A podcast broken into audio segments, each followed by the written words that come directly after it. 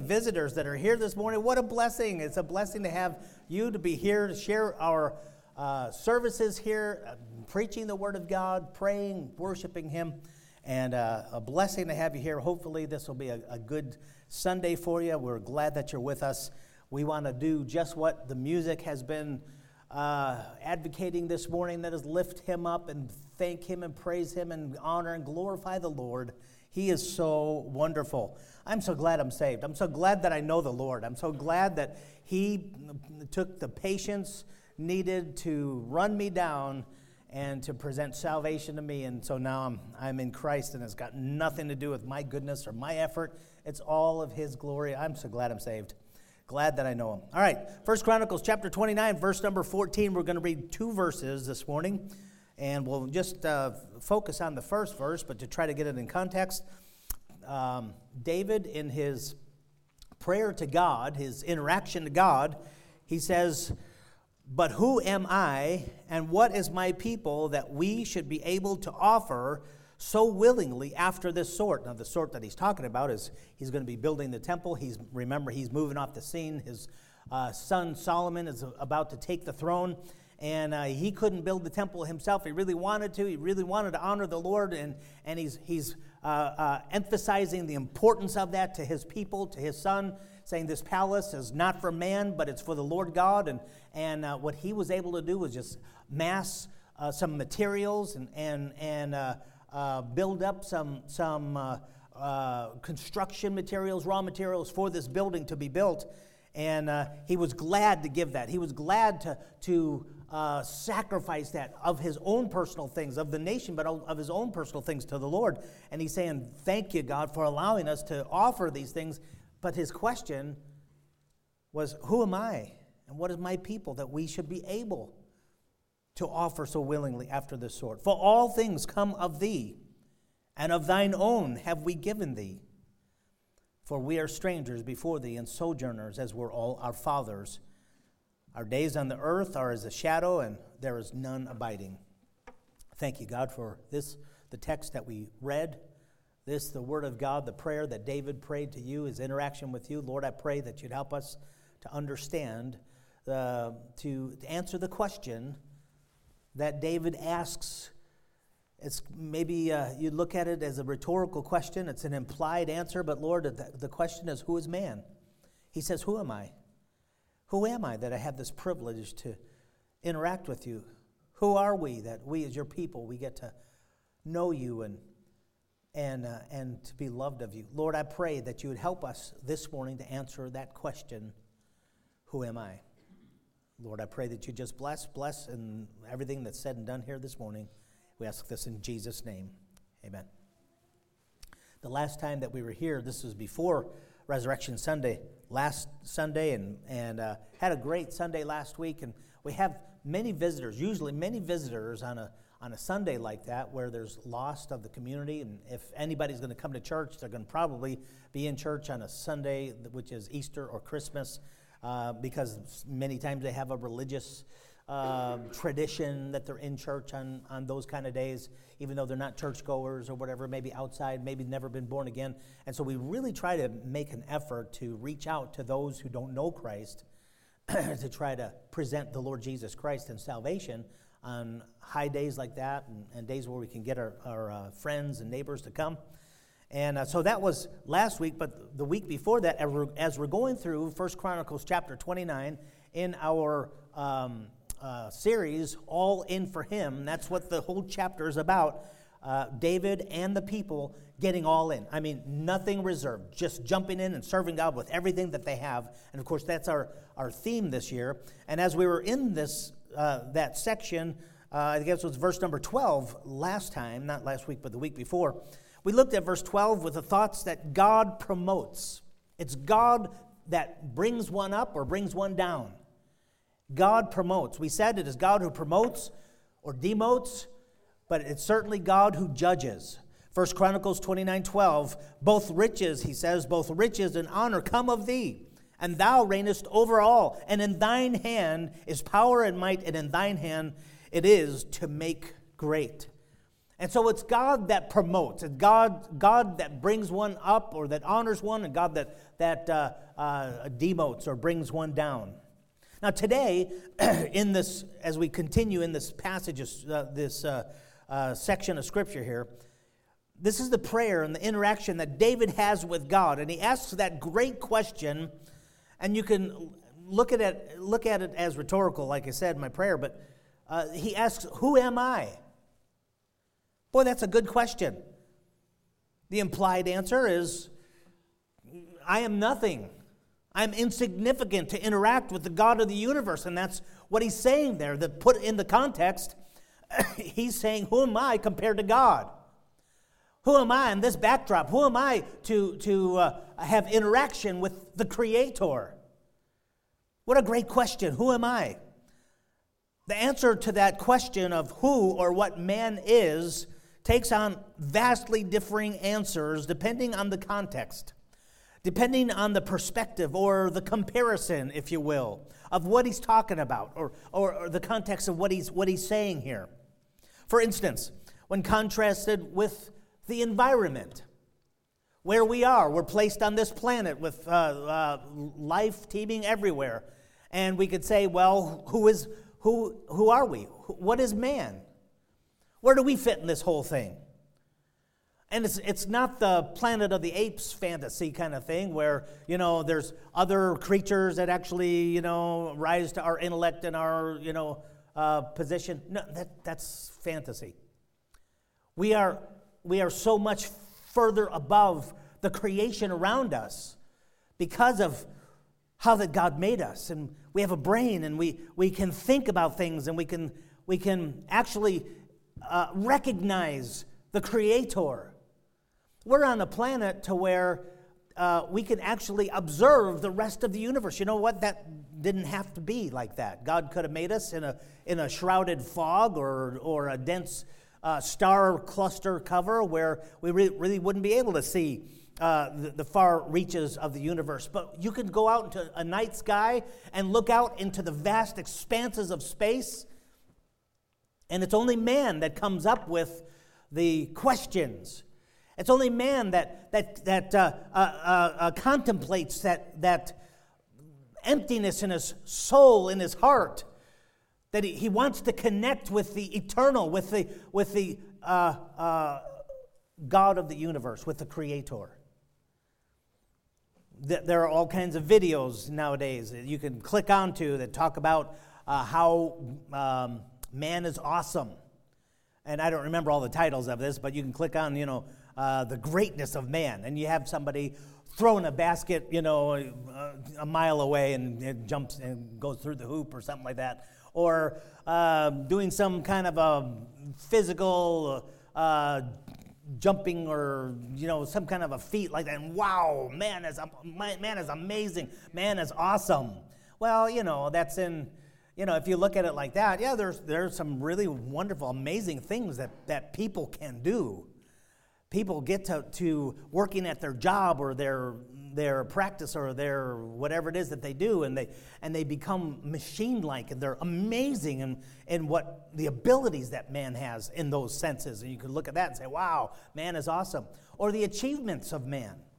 You can take a look at the, uh, the architectural achievements and the, and the technological achievements and the literary achievements of man. And, and I mean, looking at man, depending on how you're looking at man, you could say, well, man is this or man is that. Man is certainly great, victorious, special, set apart. Depending on how you look at mankind and, and who we are, we have a sense of nobility. In, in different areas, in the artistic realm or the moral realm or the eternal realm, you know, there's nothing else on earth that even has a concept of morality, of a conscience, right or wrong, good or bad. I know that's, you know, somewhat mirrored in animals. Like I had a dog uh, his name was Max, and whenever we'd come in and he'd do something that he wasn't supposed to do, he knew he wasn't supposed to do it. And you know, usually I I come in the house and he's, Master, how you doing? And his tail's going and he's jumping all over me and he's just so happy, just like my kids were when I came home. But anyway, um, but uh, whenever he would do something bad and he wasn't supposed to be on the couch or wasn't supposed to be doing whatever, and uh, he did something and, uh, you know, I'd come in and he'd hide. You know, what? What's going on? I knew right away. He did it. He did it, you know. Go look for what it was. Up oh, there it is, and bring him out there. Okay, Max, did you do that? And he he turned over like, okay, beat me. Go ahead. I'm gonna die. I, I can't get away from you. Beat, you know. kind of had a conscience, you know, but not really. I mean, they they know the you know uh, uh, instant karma kind of thing, but they don't. Animals don't have a conscience. They don't. They don't have morality. That's only mankind. That's only the human race. And, and I know there's atheists that, you know, they, they, they hate, I mean, with a passion, especially the, the modern atheist, they, they're, they're obsessed with hating this concept of a God that who is not there. But nonetheless, they, and, but they claim that they could be good and they could go ahead and, and, and be somebody who doesn't have a concept of eternal judgment and that kind of thing. When we die, we die, and that's it. And they can claim to have some kind of a morality, but it's borrowed from the, the Bible, actually, it's borrowed from Christianity because of what the Bible teaches about this God that we are going to stand and give account of and give account to in eternity. And you know what? They're, uh, they can say that, well, no, a person can be good without God. Well, no, if there's, if there's no uh, absolute authority, what is right and wrong, the laws of God, then anything goes. Your morality and his morality or her morality, it doesn't matter. Anything goes. And it's just as good as anything else. If I want to go ahead and kill you, I can go ahead and kill you. And there, there is no right and wrong for that. And there's really no, no defense there. See, because man has a sense of what is right. Man has a, sense of justice, and only man has that. And that's why I say, in, in that sense, uh, he, he's a moral creature. He's a creature that looks up into the night sky and understands in the vastness of, of where we've been placed that what about the eternal? Where are you going to be after you, after you give up the ghost here? Where are you going to be after two minutes after you die? You're not going to be in that body that's laying in that coffin or on that floor. No. You're going to be someplace. Man, man understands that. There's a sense of the eternal. And that's why the Bible says he's, he's got eternity in his soul. There's a recognition of that. So, depending on how you look at man, I mean, the, the question, it's a good question who am I? What is man? Uh, looking at that question, who am I? Um, if you were to take a look at it as someone who is here by chance in a material universe. In that context, if, if there were no God and uh, this was a, a, a, natural, purely physical universe without purpose or design of a creator, well, then one could understand the, uh, uh, the mistaken identity that is so prevalent nowadays in the society that man is a consumer, or maybe put it this way man is an abuser of his surroundings. He's uh, a, uh, well, what do you call it? Parasite. Man is a parasite. Man is looked at like that, he's a disease on the earth, he's an intruder. He's a disruptor of how things have gone because if this earth has been around billions of years and, and it's taken so long to, to uh, form and to cool and then life uh, by chance to be here on earth, there was no, no divine guiding principles. We're just here because we're here materialistic and there is no soul, there is no other dimension. This is all we are. And when we're dead, we're gone. And if you look at man like that, well, then you can understand, you can see how uh, one would, would uh, give man the mistaken identity that, that he's an intruder here. After so many millions of years, and we've only been around in, in several thousands of years and, and, and uh, uh, already done the, the, the uh, disruption that we have. Without our noble purpose and intended role, if we are the chance results of billions of years of unintelligent mutations, then we're no better than any animal or any plant or any bacteria. Like a virus. You're a virus that needs to get some penicillin to put you out of your misery. well, no, that's, that is actually how the liberal mindset is nowadays, looking at man.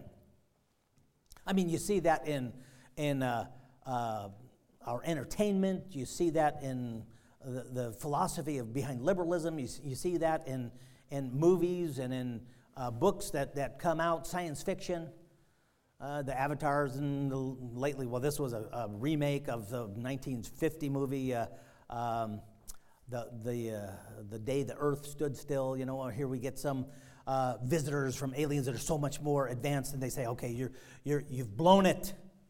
You're just a, a violent race that is just you know, you're, you're, uh, you're that parasite, you're that problem that needs to be eliminated so that uh, the, the universe could go on without you.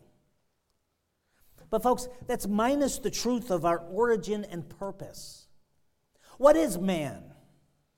Now, now, folks, it's, it's vastly different. If you were going to look at uh, man in the naturalistic and evolutionary world of just by chance, and there is no creator, no designer, no, no uh, moral uh, being that has created us, placed us here with a purpose, if that's the way that you're looking at who we are, well, then, yeah, whatever, whatever you feel like, do it. Because you're going to be dead soon and just get everything that you can in life, and, and that's it. That's it. Or, if you look at it in the biblical, in the way things are truly, no, no, no, no. We are created. And we're created with an intended purpose. God created us for a reason. And, and we, we have value in that who we are of the, the, the origin and purpose of God. Man is not an intruder, he's not a virus. Man is the regal heir to the throne of the earth in the light of his purpose and intended position. If God has indeed placed man as the pinnacle of his creation, then it's well within his place to use or to discover, to conquer the material universe. I know we have environmentalists nowadays that we just went through this Earth Day thing. It's big and it's getting bigger every year. And you know that uh, we don't, le- we shouldn't leave any kind of a footprint in because we're intruders. We're, we're, we're the ones that don't really belong here. And so we shouldn't use things. We shouldn't. Well, that's actually that's not the truth. That's not what God made us, intended us to do or to be in this environment that He set us in. God has placed man as the pinnacle of his creation. And it is his place to use and to discover and to conquer the material universe. After that amazing, impressive, unparalleled work of those first five days of creation that we read about in our Bible, in that Bible that's on your lap, we read of those days where God created from nothing, created something.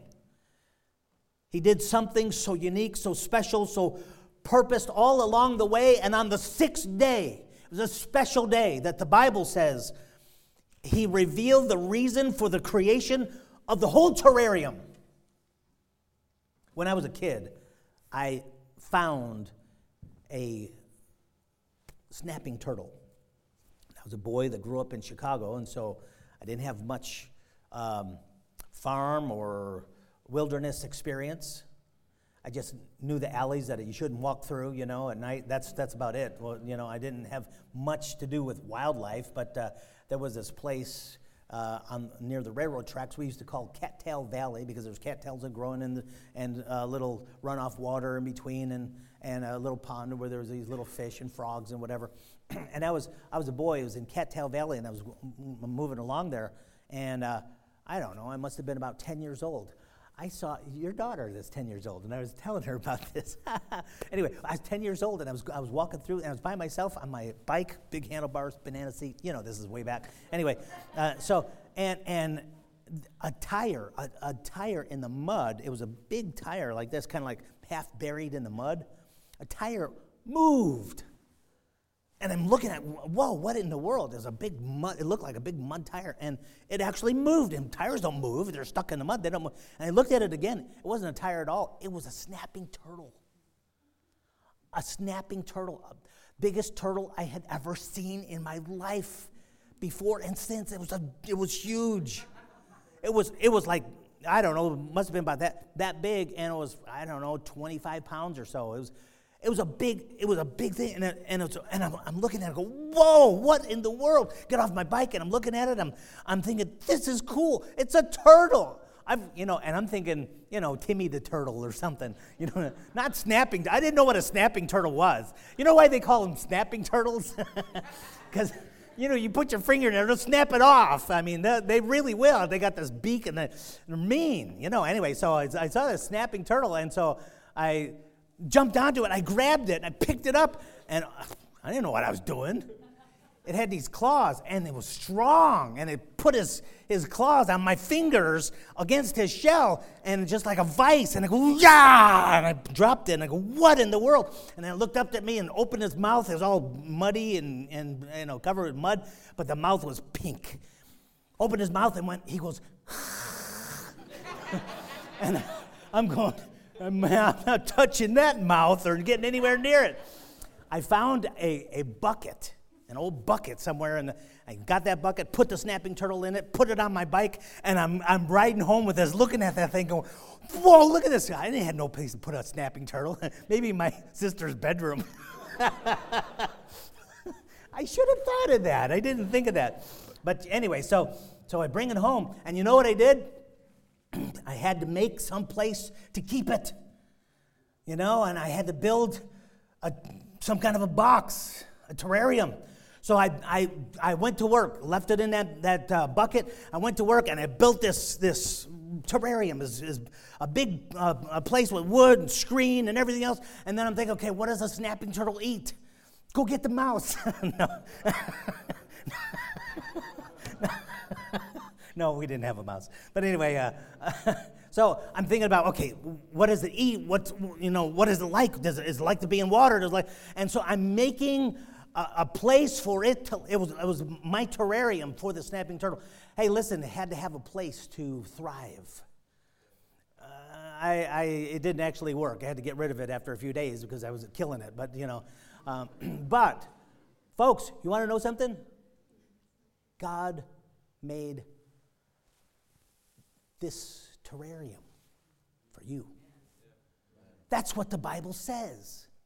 You read the, the, the, account of creation in the first five days. He made the light and he, he uh, made the planets and he, and he uh, separated from the water and the dry ground and the, and the air around it. And, and he made the, the uh, animals, he made the plants, he made, he made everything, everything that this, this place could, could sustain life could have life, could, could provide for, for his crowning creation. And then that sixth day, he makes man, that turtle, to put into his terrarium. That's exactly where we are. Folks, that's the truth. God placed us in that, in that uh, surrounding for us. Look what the Bible says in Genesis 1:26. and God said, after he makes everything else, Everything's ready, the terrarium set, and God said, Let us make man now in our image, after our likeness, and let them have dominion over the fish of the sea, and over the fowl of the air, and over the cattle, and over, hey, he keeps on using that word, dominion. Hey, man is the crowning creation. Man is to use these things for him. He is the one to, to rule over, to, to uh, be the manager of these things over the earth and over every creeping thing that creepeth upon the earth. Verse 27. So God created man in his own image. In the image of God created him, he, him, male and female created he them.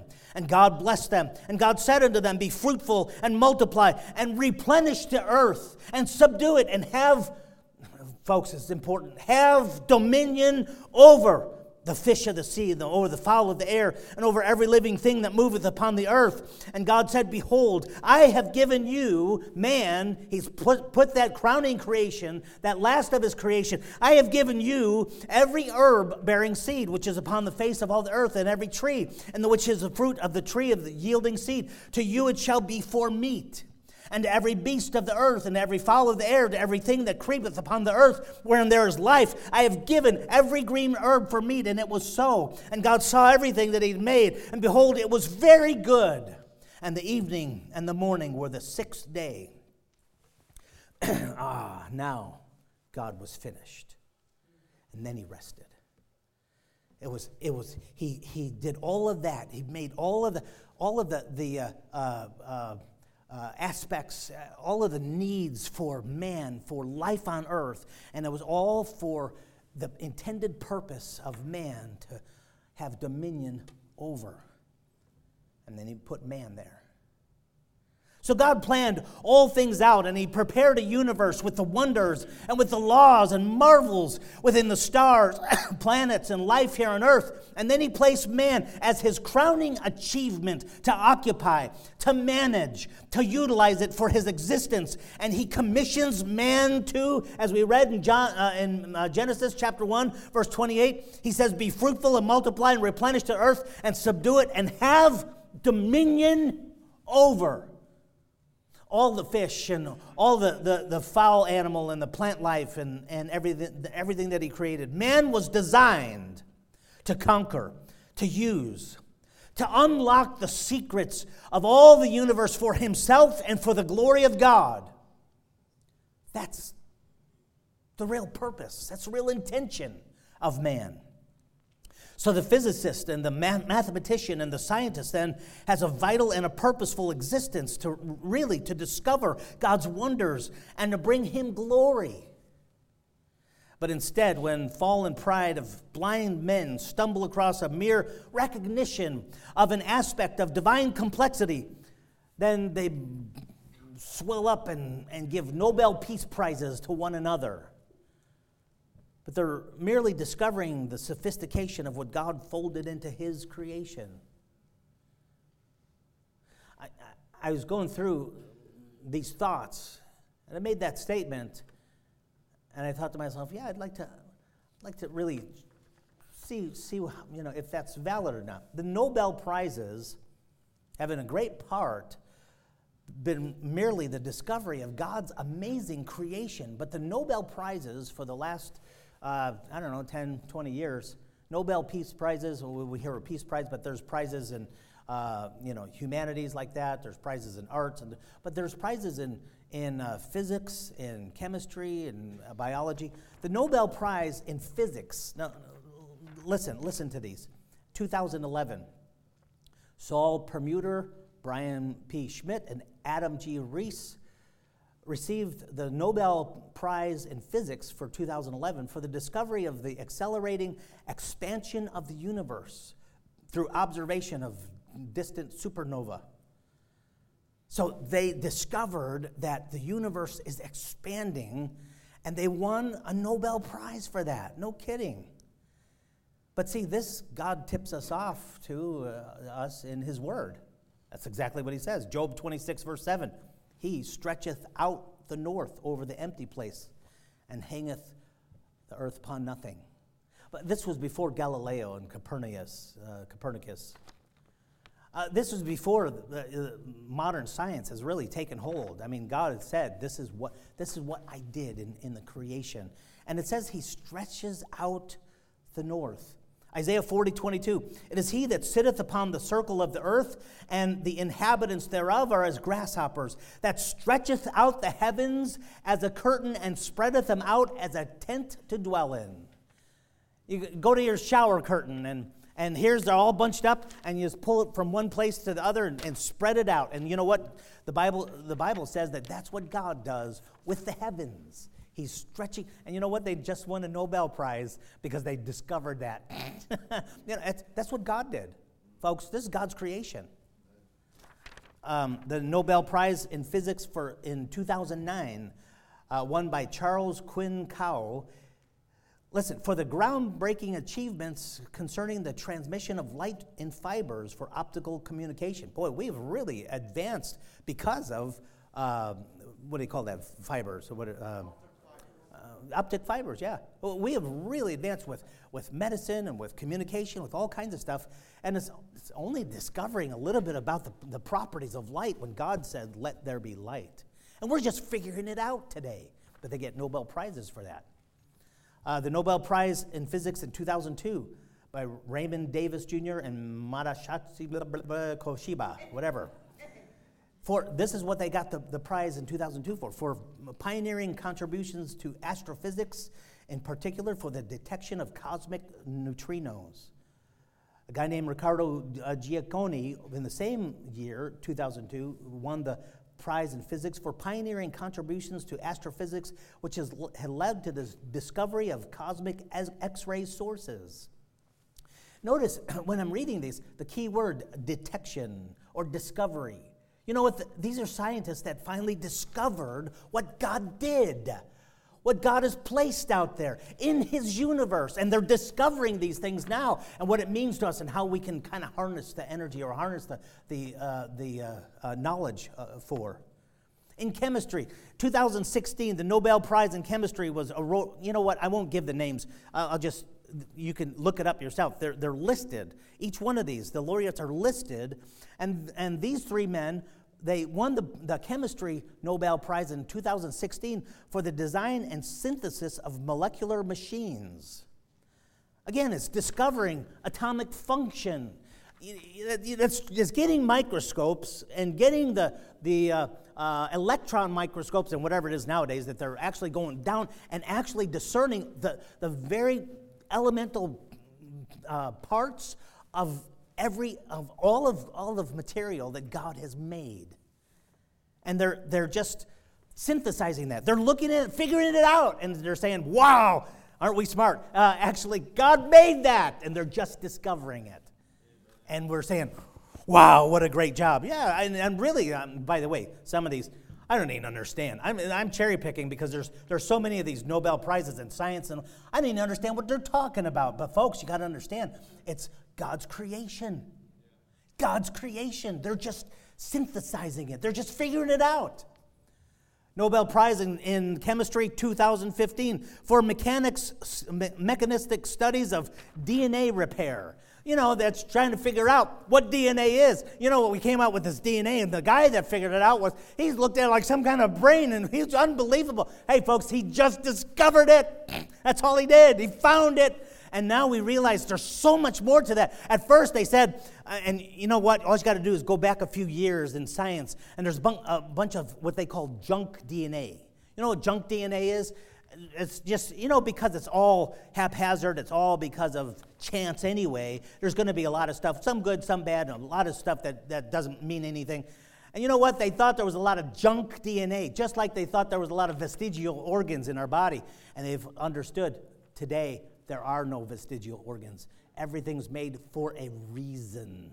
There's a purpose, there's a design for everything we have in our body. Just hang around a little bit longer and do some good study and you'll figure it out. Well, this guy, he got the Nobel Peace Prize in chemistry for just studies of DNA repair, how DNA repairs itself. And you know what? He didn't do the DNA, DNA repair. He didn't design the DNA repair. He's just discovering it. Nobel Peace Prize. Chemistry 2013 Nobel Prize uh, went for the development of multi scale models for complex chemical systems. Again, they're just uh, figuring out this is how they work. Wow, we're, we're beginning to learn that. And they're the best of the best of the best of men. In medicine, the Nobel Prize in Physiology or Medicine in 2015 uh, these two guys for their discovery concerning a novel therapy against infections caused by roundworm parasites. There's a parasite, a roundworm parasite, and this is, uh, folks, I, I, love science. You, maybe you can tell I love science, but there are parasites that nowadays people are putting into their body to cure themselves from uh, breathing uh, difficulties and from all the, because uh, the parasite wants the host to be healthy. So, therefore, since the parasite wants the host to be healthy, it will produce some kind of whatever that will help that person get over. Uh, uh, what is it that I have, hon? Uh, yeah, asthma, asthma. And that's, I ain't putting no roundworm in my body. I'm just telling you. I, am just telling you. But they're, they're figuring out, and all of these things, these complex things of, of God's creatures that He's made. And you know what? He's, he's, he's figured out the, the discoveries con, con, concerning therapy that doing the same thing that roundworm would do to a body, they're doing that so that a person can, can get over asthma. How about that? a Nobel Prize in Medicine for 2014 for discoveries of cells constituting a positioning system in the brain. They're just discovering these certain cells in the brain. Folks, it's like if I were to open up my computer in my office and you know take it all apart and then you know just I mean absolutely you know pull it from one piece to the next and say, There I go, I figured it out. No, I just destroy the thing. I don't have a first clue of what anything does in there, you know? And that's people looking at our brain today. But you know what? They're figuring it out step by step. And this guy won a uh, medical Nobel Prize because he just discovered uh, these certain cells, that, uh, how they position themselves in the brain. Medicine 2013, the Nobel Prize went for discovery of machinery regulating uh, vessel traffic, a major transport system in our cells. It's talking about, you know, the, the cell was looked at like a, a blob of jelly about 50 years ago. It ain't no blob of jelly. You know what they've discovered? One human cell is more complex than all of New York City and all of the, the uh, facets and the and the, the complexities and everything else that goes on in a cell. See, these guys are just discovering these things and they're getting a Nobel Prize for it. Wow. How about this one, uh, 2002 in medicine, for the discovery that mature cells can be reprogrammed? How about that? Uh, they're merely discovering the amazing complications of God's design in His creation. 2010 medicine uh, Nobel Prize went for the development of in vitro fertilization. You know, that's many couples that are, that are barren have uh, advanced, uh, taken advantage of these principles. Folks, they're just principles of, they're manipulating God's design and function of human life. You see, the thing, what I'm saying is, man thinks he's so wonderful and so great just because he's discovered some of the, but you know what? That's what God said when he put us in charge of the, the, the world and the universe where He placed us. He says, There you go. Now, subdue, have dominion, and figure it out. Bring out these secrets. And then we have, even in this congregation, we have some who are scientists, some who are in the medical field, some who are in the technical field or, or uh, the physics field, where man, we, we, we gain, we gain so much from, from these things. And like I say, uh, uh, the, these prizes, the Nobel Prizes, are a great part in merely the discovery of God's amazing creature. So before the backdrop of God's design for man, when, when we understand what God did, where He placed man in this context of this terrarium that He built for man, then we've got to come to the conclusion that man is regal, he's honored. He mirrors, he actually mirrors God's dominion and God's creativity. Wow. So, we're going to try to answer that question biblically with these four answers Who is man? Who is man? Four, four ways that the Bible tells us exactly who we are. What is man? What am I? What am I purpose for? Who is man? He is number one, according to what God has revealed to us, very simply, man is small. He is small in light of his creation. Folks, when you see how big this universe is, God has placed us in. You know, we, we, try, to, we try to get a hold of the, of, of the concept of how big the universe is, how, how vast our solar system is. The nine planets in our solar system, sometimes Pluto, sometimes not. But anyway, uh, is, is just so amazingly vast. And that's our solar system. going around this sun. But this sun is just one star among millions, trillions of stars in our galaxy, which is, you know, how many light years apart from one end of our galaxy to the other? This clump of stars that looks like a, uh, some kind of a, uh, a painter's uh, montage on a, on a canvas. All of these stars, the Milky Way, we call it, just the vastness of this Milky Way, this galaxy is unbelievably big and huge. It would take light years to travel at the speed of light from where we are to the end of our galaxy, and we couldn't get there in our lifetime. Folks, that's how, that's how big it is. But that's just our galaxy.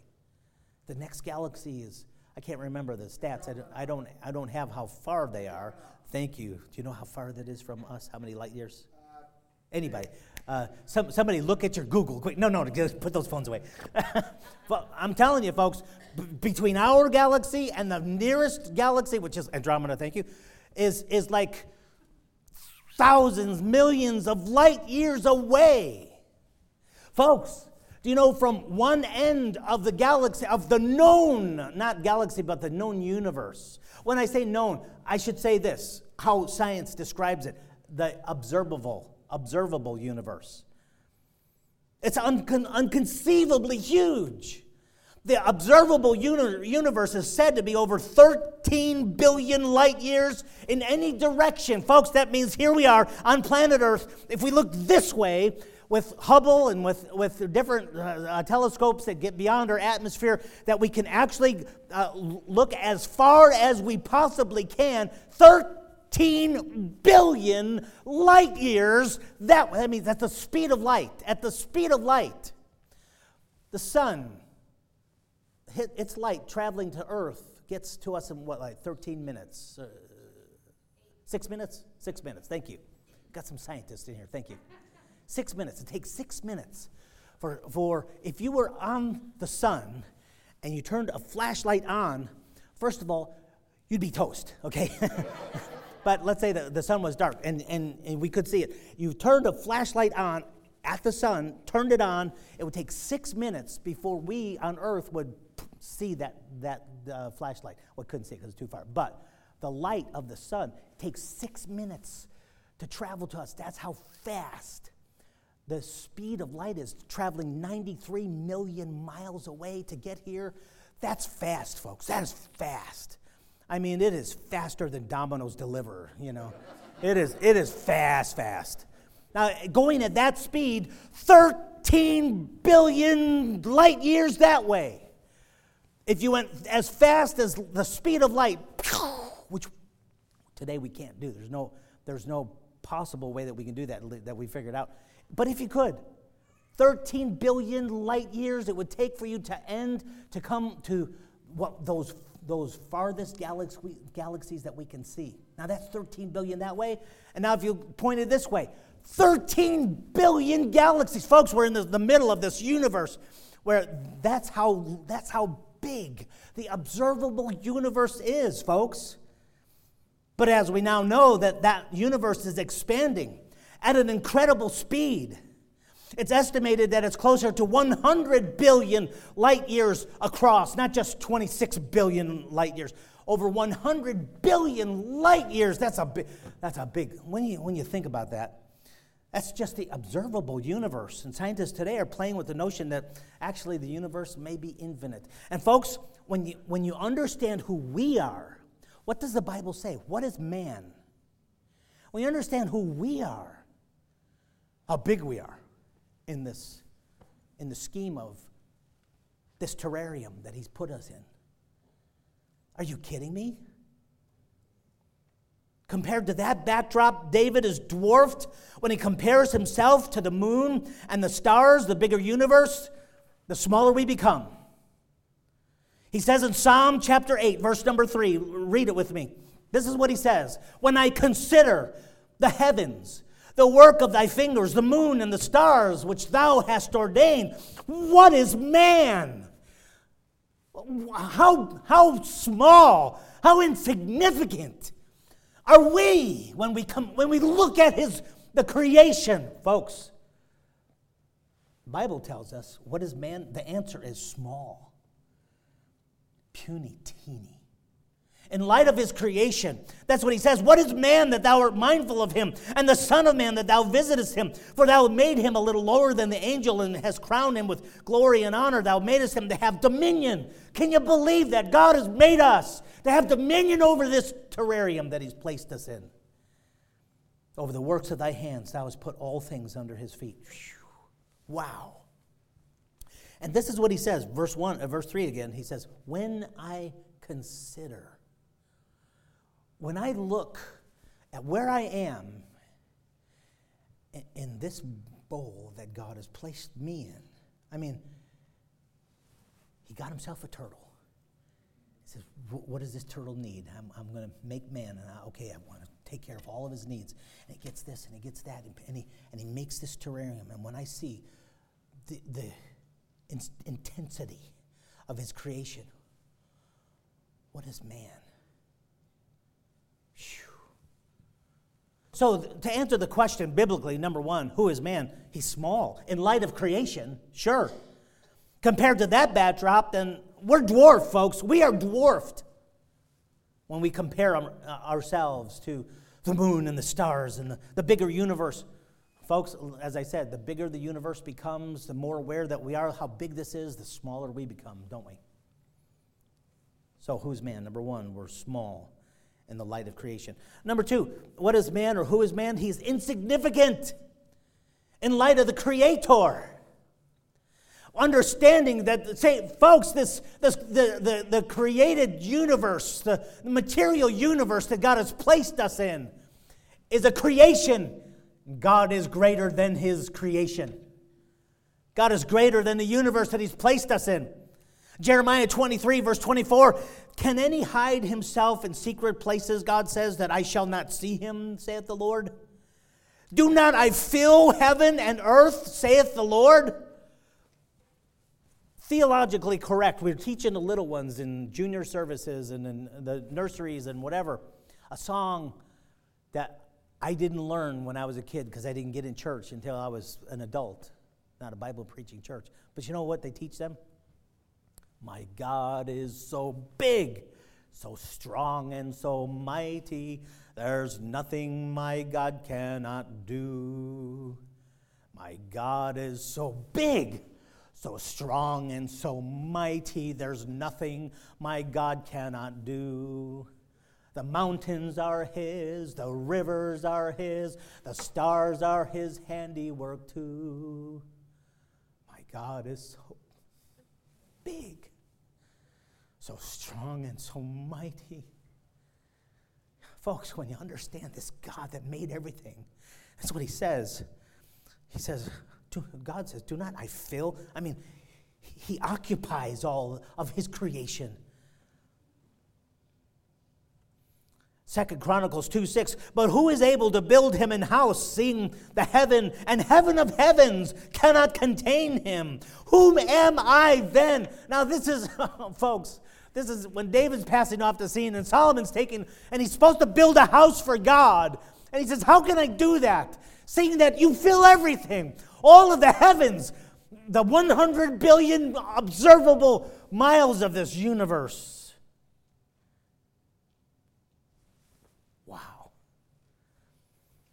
Who is man? Well, according to the Bible, man is insignificant in light of the Creator.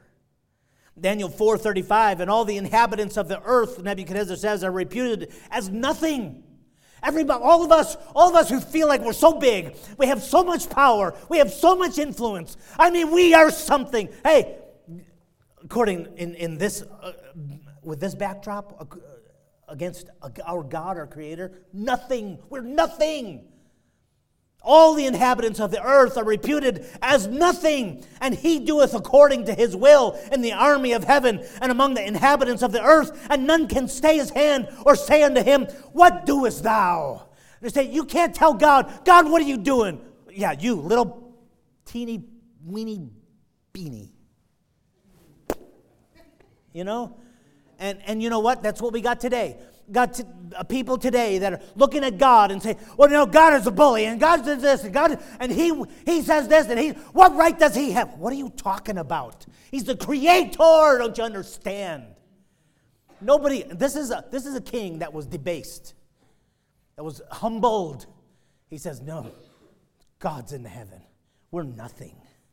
And God does whatever He wants. Nobody has the right to say, What doest thou?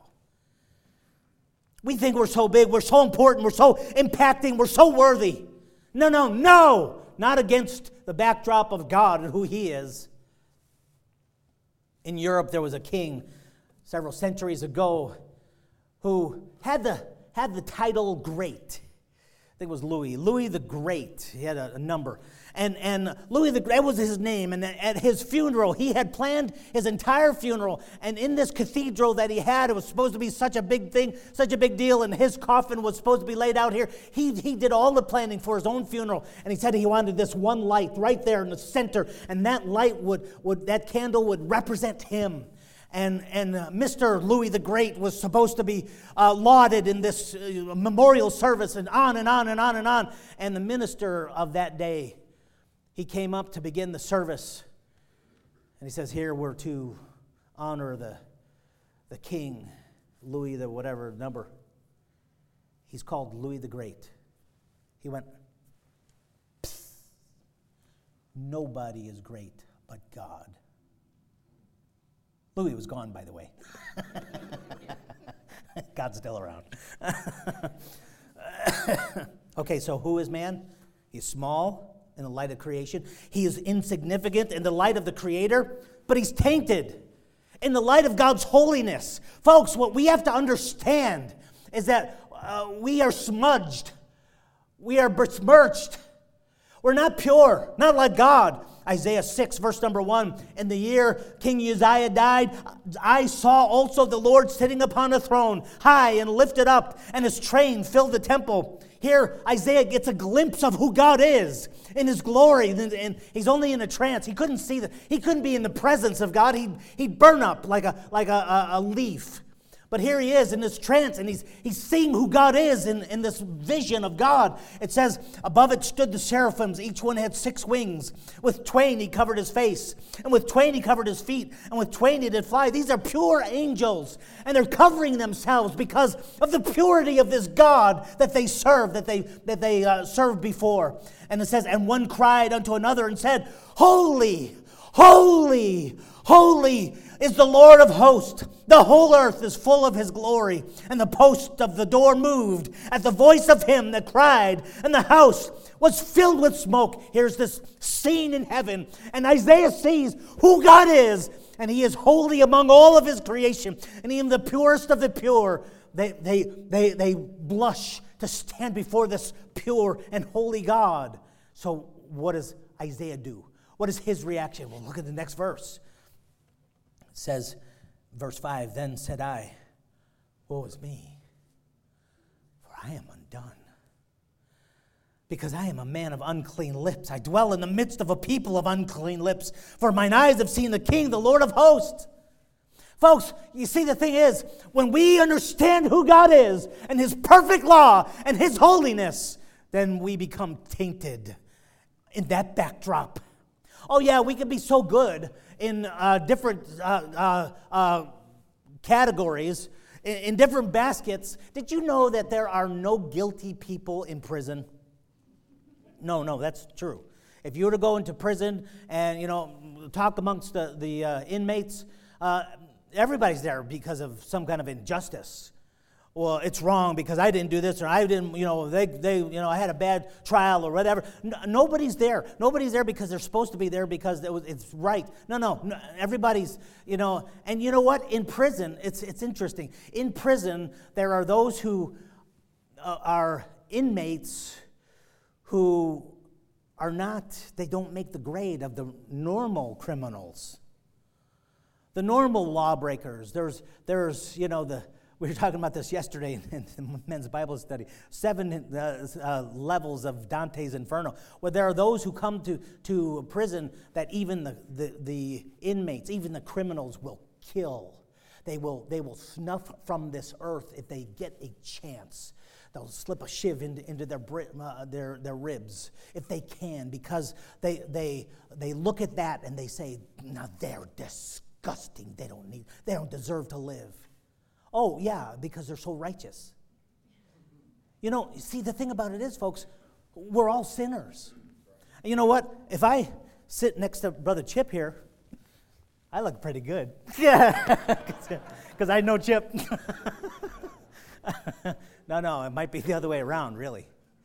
But you know what? That's what we do. We compare ourselves with somebody else. We compare ourselves to other sinners. Oh, did you hear about? And you know what? That's what they did in Jesus' day. They came to Christ and they said, Oh, these uh, 12 upon whom the tower of Siloam fell, now they were sinners. And Jesus says, You think they were sinners above all else? Unless you repent, you'll all likewise perish. Everybody is a sinner. See, but when we compare ourselves, which is not wise, the Bible says, we compare ourselves to other people in your family or in your nation or in your society, and you know what? Everybody kills babies, so you're okay. Right. That, is, that, is that what God says? No, no, it's what's in, what's in the, the, the community that we're in. And we think that we're pretty good. Hey, everybody lusts. It's just, hey, it's entertainment and it's this and it's that, you know. Uh, you don't have to worry about that. Oh, is that what Jesus said? When it says, no, no, a man that looks on a woman to lust after her in his heart has committed adultery already with her in his heart. Hey, listen, everybody has those, those feelings of hatred and whatever, and don't worry. Jesus said, if you hate somebody in your heart, it's like you're a murderer. If you would have got a chance where you could snuff them out and get away with it, you would. And God sees that as, hey, folks, listen, we think we are so good. We're, but you know what? When we see God, when we see His holy law, then all of a sudden we don't look so good Uh, among that backdrop, all of a sudden, we're, we're in light of His perfection, His holiness, His power, I become imperfect. I, I become dirty. I become smudged. I become sinful. See, a sheep may look clean and white in a meadow of green grass. You're looking at that and say, How white is that, is that animal? But you know what? Have it start snowing and the snow covers the, the meadow all of a sudden you look at that sheep in a different way. How dirty. It looks muddy. It looks, it looks like it's, it, it doesn't look white anymore, does it? No, no, it, it looks mud stained against white. It looks filthy.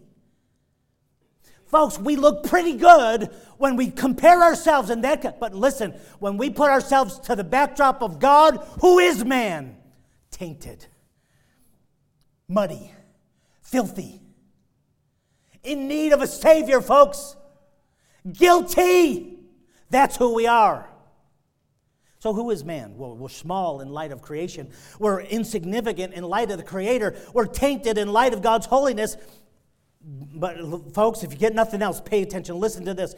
This is worth the whole dollar you put in the offering, okay? You're valued in the light of God's love. Oh, thank God for that. See, God didn't do all of this for nothing. He didn't, he didn't create this terrarium just for nothing. It's for a purpose. It's for me and for you. And you know why? Because he loves us. That's what the Bible says. Job 7, verse 17. What is man that thou shouldst magnify him, and that thou shouldst set him, set thine heart upon him? God sets his heart upon us and that thou shouldst visit him every morning and try him every moment. Listen, God is concerned about you. He has you in this church. Listen to the word of God today because he loves you and he's trying to bring conviction to your heart to help you see you're a sinner. You need to repent and you need to come to him for his salvation. Folks, pay attention to God because he set his heart on you. Can you believe that? He loves you more than anybody else in this world has ever or ever could love. God loves you like that. Hebrews 2, verse number uh, uh, 12, verse number 2. Looking unto Jesus, the author and finisher of our faith, who for the joy that was set before him endured the cross, despising the shame to set down on the right hand. The, listen, you know what? You know what Jesus endured the cross for? For you and for me. I was in his mind when he died for me. I was in his mind when he gave his life on Calvary because he loved me. I love that song. I love that song. That's the truth. I was in his mind. It was because of me. Me. You. Because he said his, you were the joy. That's why he came to die. Goodness, Romans 5 8, but God commendeth, he manifested, he showed his love toward us in that while we're yet sinners, Christ died for us. How much does God love us? That much where he, he stretched out his arms and died on Calvary for you and for me. That's because of his love. Jeremiah 31, verse number 3 The Lord hath appeared of old unto me, saying, I have loved thee with an everlasting love. Therefore, with loving kindness have I drawn thee. You see, you may think that his conviction is harsh. You may think that, hey, coming and hearing the, the message of being a sinner, like in a church like this, uh, man, that's mean, that's cruel. No, no, no, no. That's God's loving kindness. He's drawing. He's, he's, he's wanting you to accept his love, but you got to go through repentance first. You got to admit who you are. You got to come to understand and, and, and turn away from your sin to turn to God. Well, actually, you turn to God and then turn away from your sin. You can't turn away from your sin without God, but you need to do that through repentance. That's his loving kindness. That's his acts of loving kindness. John 13, 1. This is right before he, he gave his life. He's laying his life down. And the Bible says, Now before the feast of the Passover, when Jesus knew that his hour was come, that he should depart out of this world unto the Father, having loved, notice this, having loved his own which were in the world, he loved them unto the end. Folks, he didn't quit. He didn't quit on you. If you've ever been, if you've ever been, uh,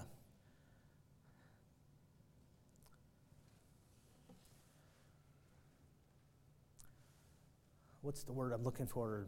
Uh, let down. Have you ever been let down by somebody? God doesn't let you down. The Bible says He loved them unto the end. Even on the cross, as they were spitting and as they were cussing and cursing Him, mocking Him. Jesus, just prior to that, said, You know what? I can call 12 legions of angels right now to release me, set me free. But he didn't. You know why? Because he loved us to the very end. He gave his last drop of blood because he set his heart on you, because he loves you. Love compelled him to earth to rescue his fallen creatures. And that, that love was displayed on the cross to the end. He didn't come down showing that love. Folks, what is man? Man is valued in the light of God's love. I am valued because God loves me. He set his heart on me. He's died for me. Our text in 1 Chronicles 29 14, as we close, here's David. He says, But who am I? Who am I? God, who am I? What is my people that we should be able to offer so willingly after this sword? For all things come of thee, and of thine own have we given thee. Man, you can rejoice and that God made us. He made you. He's rescued us as a race from our sin. He loves us, and now don't miss His offered salvation. Repent, receive Him, and His gift of life. It's up to you. He's, he's provided all that you need. Now it's up to you to be saved. To preach, I don't know what this born again thing is. Well, simply receiving Christ. Do it today. Don't, don't miss that love. Every head bowed.